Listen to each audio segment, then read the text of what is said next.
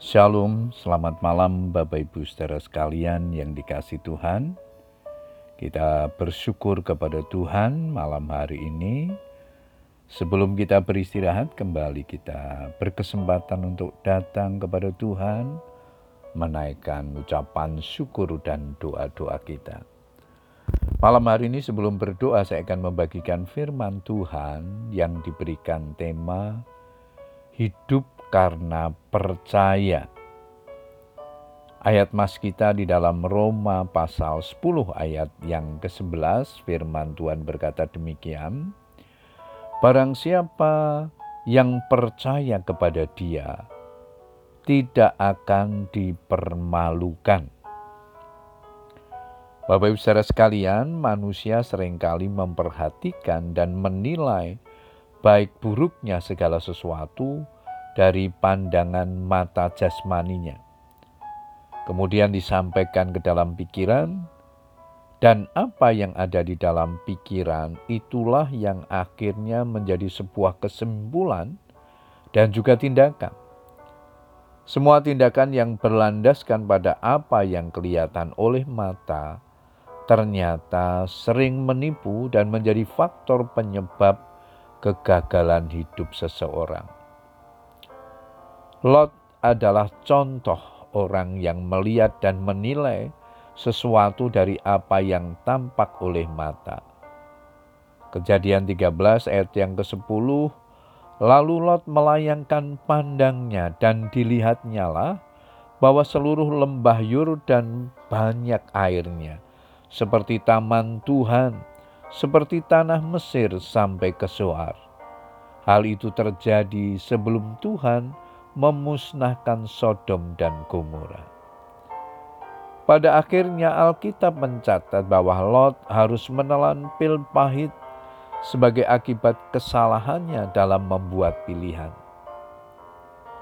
Ada jalan yang disangka orang lurus, tetapi ujungnya menuju maut. Amsal 14 ayat 12. Demikian juga Yakobus menuliskan demikian.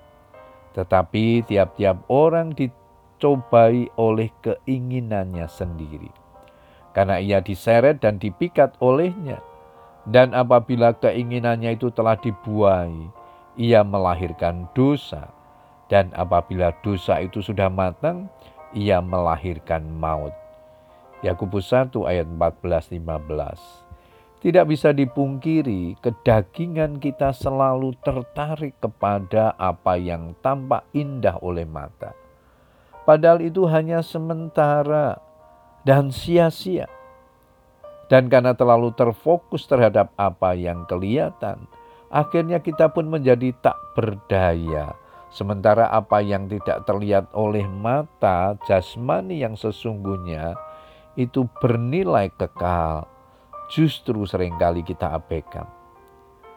Hal ini menunjukkan bahwa kedagingan kita ini terlalu lemah, alias tidak kuat menghadapi segala tantangan dan godaan yang ada. Oleh karena itu Tuhan Yesus memperingatkan dalam Matius 26 ayat yang ke-41, berjaga-jagalah dan berdoalah supaya kamu jangan jatuh ke dalam pencobaan. Roh memang penurut, tetapi daging lemah. Dalam segala keadaan, biarlah kita senantiasa menggunakan mata iman, memandang kepada Tuhan, percaya kepadanya, dan mengandalkan Dia sepenuhnya. Sebagai orang percaya, sudahkah kita menerapkan prinsip hidup yang Alkitab ajarkan, yaitu hidup karena percaya? Bukan karena melihat.